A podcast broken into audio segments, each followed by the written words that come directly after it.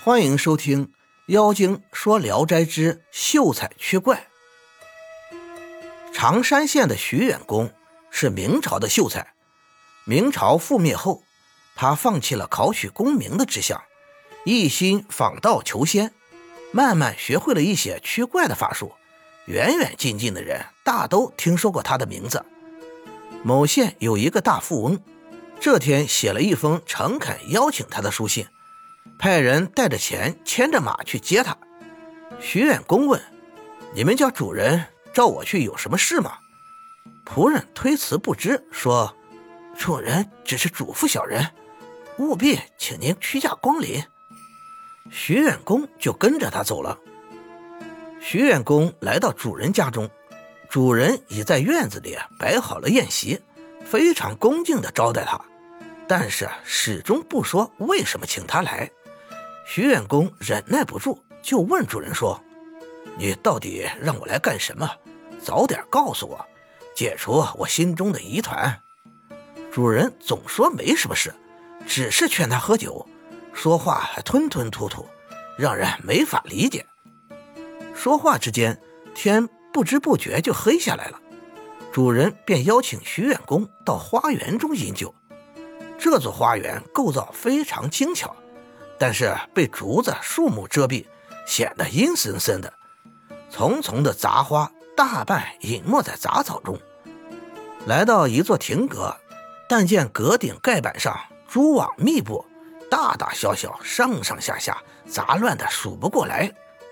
酒又过数巡，天色慢慢黑了。主人让掌上灯再饮，徐远公推辞不能再喝了。主人便命撤酒上茶。仆人们匆匆忙忙地撤掉酒具、菜盘，全部堆放在左边的一间房子的案桌上。茶喝了不到一半，主人借故径自走了。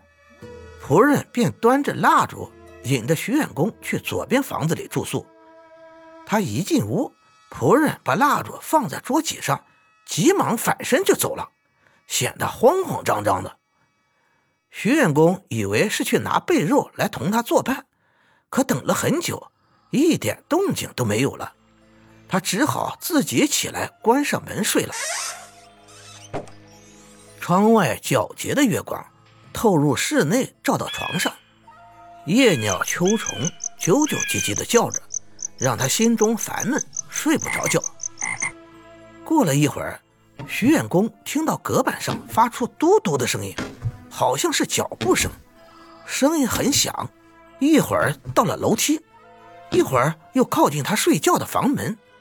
徐远公害怕万分，毛发倒竖，急忙用被子盖上头。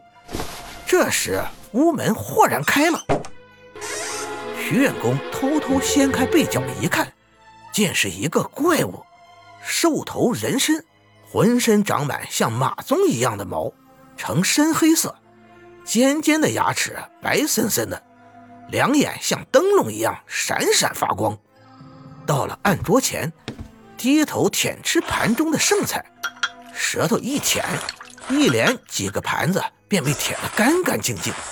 接着走进床前，嗅徐远公的被子。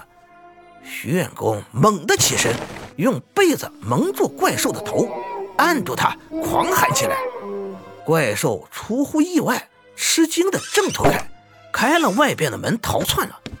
徐远公披上衣服逃了出来，只见院门从外面锁上了，出不去，只好沿墙奔逃，从一处低矮的地方爬出去，正好是主人的马厩。喂马的人吃了一惊，徐远公告诉了事情的经过，请求在马厩里留宿。天快亮时。主人叫人去看徐远公，一看徐远公不在，大吃一惊。后来在马厩里找到他，徐远公从马厩里出来，非常生气，怒冲冲地说：“我本来就不熟悉驱怪的法术，你叫我来又不说一句实话，我口袋里装有一只如意钩，又不给我送来，这是要置我于死地啊！”